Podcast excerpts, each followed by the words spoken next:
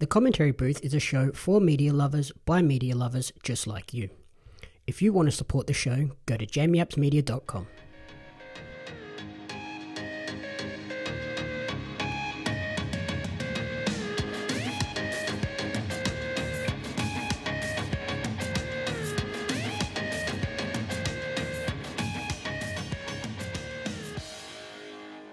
Welcome to the Commentary Booth, the ultimate weekly entertainment recap and review show.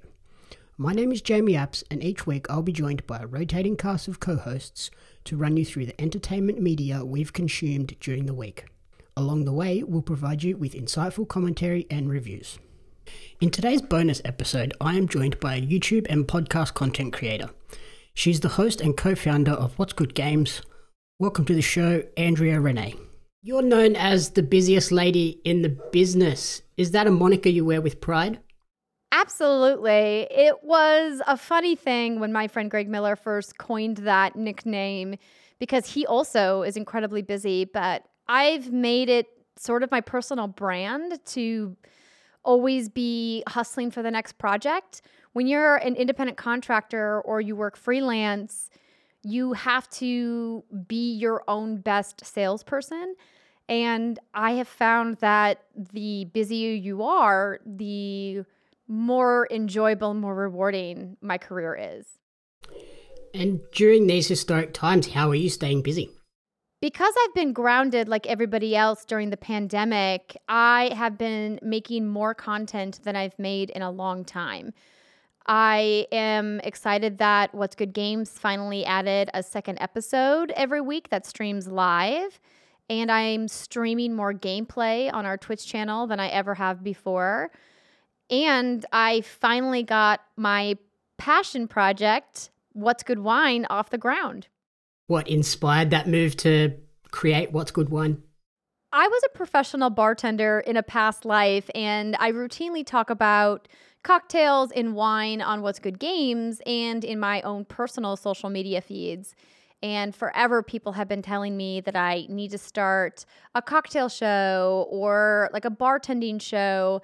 And I have always had a fascination, love, and appreciation for winemaking. After living in the Bay Area, so close to Napa Valley, I spent a lot of time in vineyards and speaking to winemakers. And I really grew a passion to make content about wine. And so far, it's been really fun. And I'm really looking forward to doing more stuff as soon as I can, you know, have people over to the studio.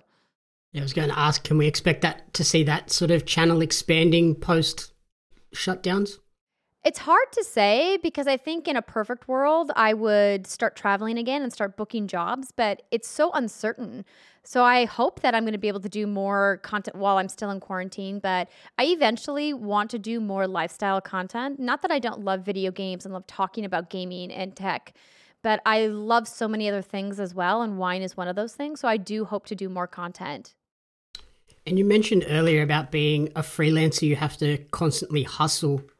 You worked for a number of outlets. Is that a path you would recommend, or do you wish you'd found a home base sooner? Oh, gosh, no. I definitely would not recommend the path that I took. Mine was more of a path out of necessity than choice.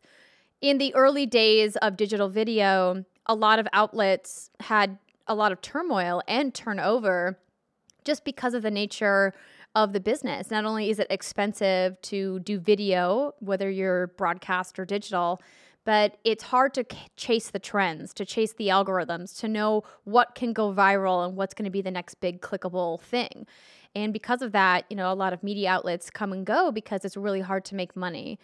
And I jumped around a lot because I was realizing that I needed to keep moving forward. On top of that, working in digital media also means that you have to wear a lot of different hats. And so when you wear a lot of different hats, it means you're kind of pulled in a lot of different directions. And as somebody who works on camera, I also wanted to do producing and writing and digital content creation and a bunch of other things. And I think with like the unfortunate part for me was that a lot of the producers that I worked with didn't think that somebody could be on camera talent and also be a programming coordinator or a creative development executive at the same time. And so I kind of had to keep moving on until I found somebody that would allow me to spread my wings and work as hard as I was desiring to. And eventually that led me to starting my own business. Was that hard constantly being told that you were just an on screen talent? The irony of your question is actually that a lot of the opportunities that were presented to me were more behind the scenes focused. I am very fortunate that I worked at companies that had a lot of different opportunities for advancement. But when it comes to being in a strategy role, they always presented as an opportunity that did not include being on camera. So it's interesting because I think a lot of people's assumptions would be, oh, well, we're only going to let you hold a microphone and be on camera, when in reality, the more senior level positions that I were, were offered were always behind the camera, and they didn't think that I would have the bandwidth to do on camera and off camera at the same time. And so it was a choice of take the more senior role in the promotion and stop being on camera, or give up my dream of being on camera. And as you can tell, I'm definitely not giving that up. Was it nice to prove those people wrong and show that you could do both roles? Heck yes, it is nice to prove them wrong. I mean, let's be honest. I'm not where I want to be yet. I'm still chasing. Somebody asked me the other day, when was the moment that you feel like you made it in the industry? And I said, I don't feel like I've had that moment yet. I feel like I'm still pursuing that moment. I think that we all need to keep pushing and keep learning and keep striving for greatness. And the moment that you feel like you've achieved it is the moment that you're done and it's over for you. I think that you only get better by continuing to grow. And so I think that you know, seeing everything that we've accomplished with What's Good Games and being able to prove to people that yes, that you can be in a strategic content role behind the scenes while also being on camera is something that I'm incredibly proud of. Was the founding of What's Good sort of done to give yourself that home base and that opportunity to do all the roles? 100%. I was freelancing in the San Francisco Bay Area, and between gigs, I would have stretches where I wasn't working. And I would find myself getting listless and getting frustrated that I couldn't find a regular home. I really wanted to be part of a full time team. I absolutely did. But, you know, because of the situation of where I was living in my husband's job, there just wasn't an opportunity that had presented itself to me. And so I decided to start my own thing. And I had delayed in doing this, even though I've had several friends ask me why I didn't start something sooner. And it's because I knew exactly how much work it was to start a brand from scratch.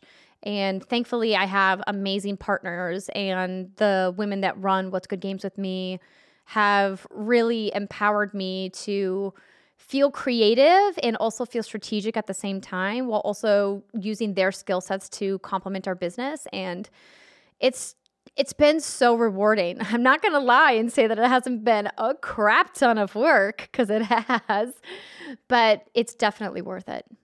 And you celebrated three years a couple of weeks ago. How special was that moment? I had to really take a beat this year. And I think a lot of people needed to have that beat as well because we're all under an incredible amount of pressure and stress right now from a variety of standpoints.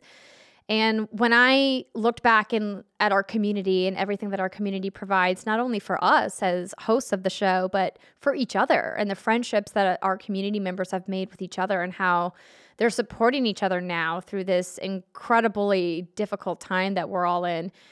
It really got me emotional, a lot more emotional than I was anticipating. We had a bunch of fans send in videos saying why they love our community and why they love our show. And it was hard to go through the edits on because it was just it was all it was all just making me so so happy and like it's crazy to be like oh i cried so many times but they were all happy tears but i did and it just means a lot it means a lot that our community helps uplift people is the community the thing you're most proud of or are there other moments that have made you proud during those three years?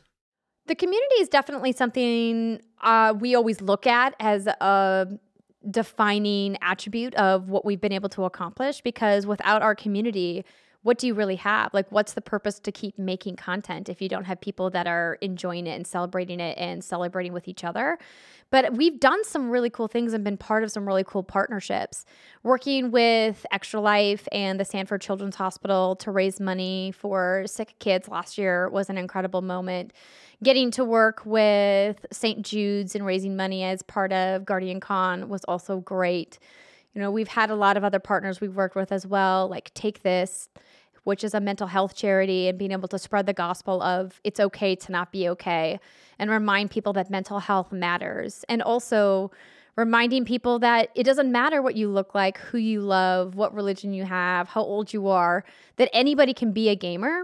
That's really been a defining thing for What's Good Games for me is the inclusivity message of video game culture because as a woman, for a long time, I wasn't welcome in video games. I had very few friends that I played games with, and even fewer of them were, were female.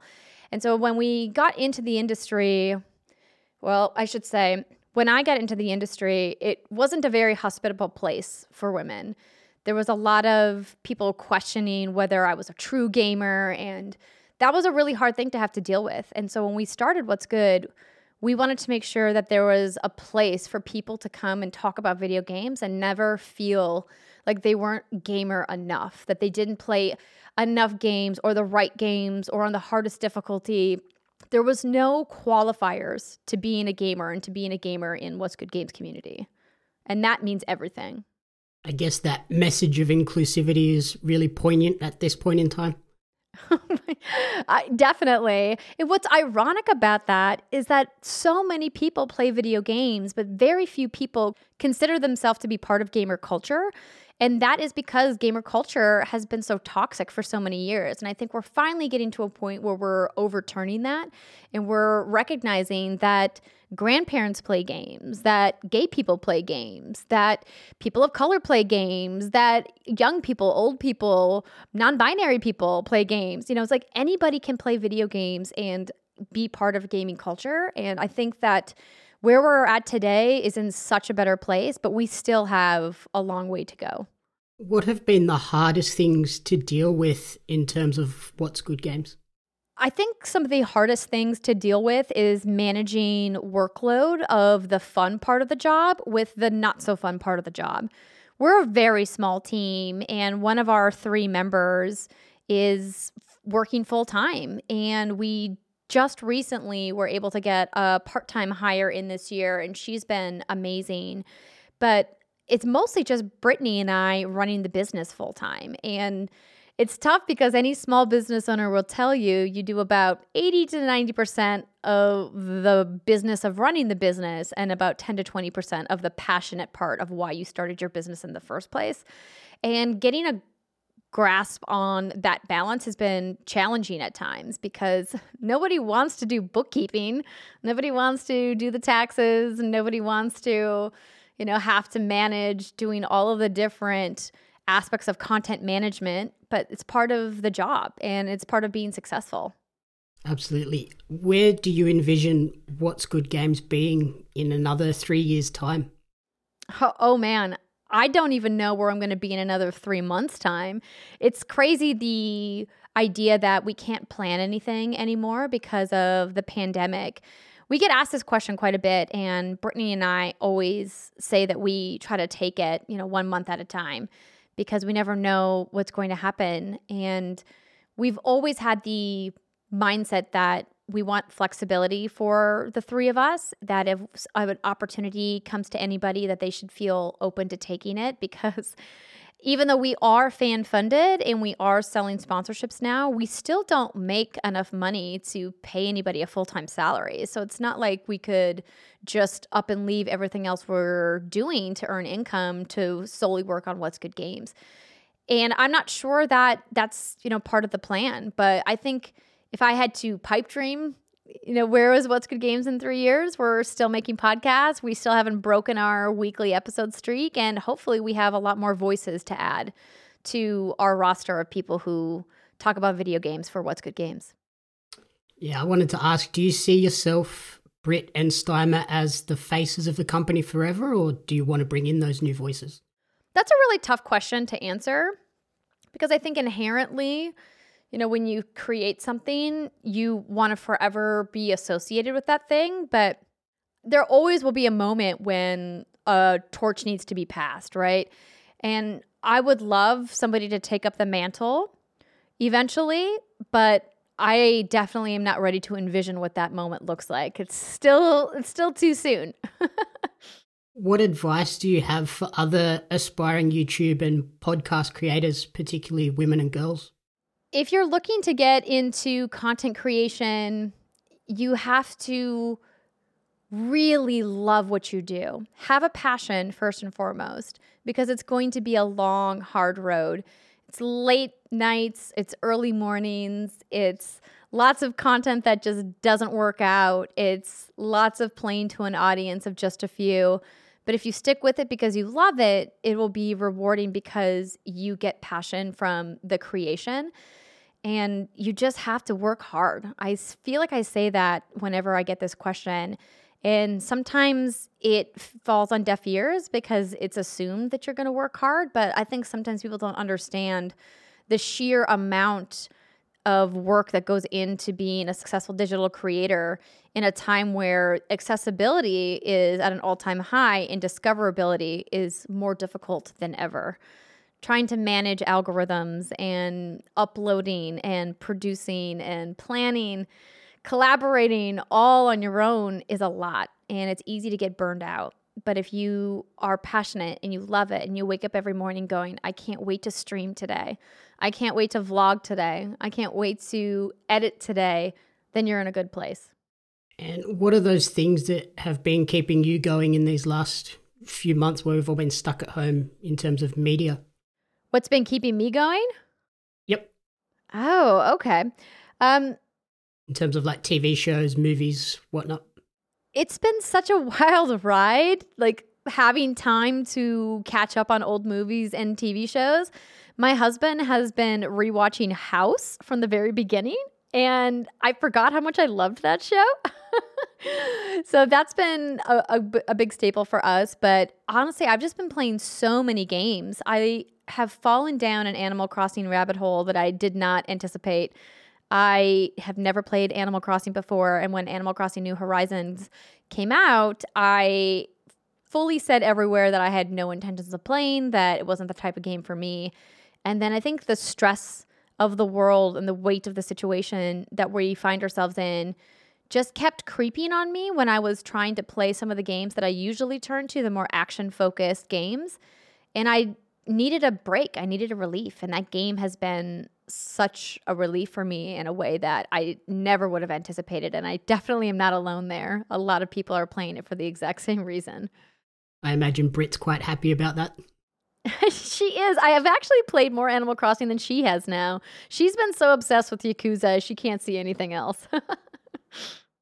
uh, finally, is there anything that you feel we've missed in terms of your story? Um, I think the only thing that I would really want to reiterate is something that I didn't fully answer in your question about, you know, speaking to women and girls specifically, is that I don't have to tell you that your authenticity is going to be questioned. I don't have to tell you that you're going to deal with some really inappropriate comments. I would just encourage you to persevere. I would encourage you to remember that you're not alone and that you have support and that we need more of your voices. And if you're up for the challenge, we would love to help support you. And it's not going to be easy. I'm not going to pretend like it is, but being a woman in this world isn't easy to begin with. And I think that you're stronger than you think you are. So I hope that you follow your passion and don't let anybody tell you that you can't do it. Brilliant. Thank you so much for your time and uh, hopefully everything settles down and you stay safe. Well, thank you so much for reaching out. Um, I'm just curious. One question before you go: like, how did you find my content? Uh, through Kinda Funny was where I was first introduced to you and have followed along since. Oh, great! Awesome. Thank you so much. All right, take care. Thank you for listening to the commentary booth. If you enjoyed the show please remember to rate, review, and subscribe on iTunes. You can follow me on social media at Jamie Apps Media. You can follow Andrea on Twitter at Andrea Rene and Instagram at Andrea Rene underscore. And finally, you can find What's Good Games on YouTube or Twitter at What's Good underscore games. The Commentary Booth is a fan funded production of Jamie Apps Media. You can support the podcast alongside our magazine Jam Zine over on Patreon at patreon.com forward slash Apps Media. The following people supported at the Jam publisher level or higher, and you cannot fathom how incredibly appreciative we are for their support. Brian and June Hart, Caitlin Fitzgerald, Courtney Paulson, Tracy Apps.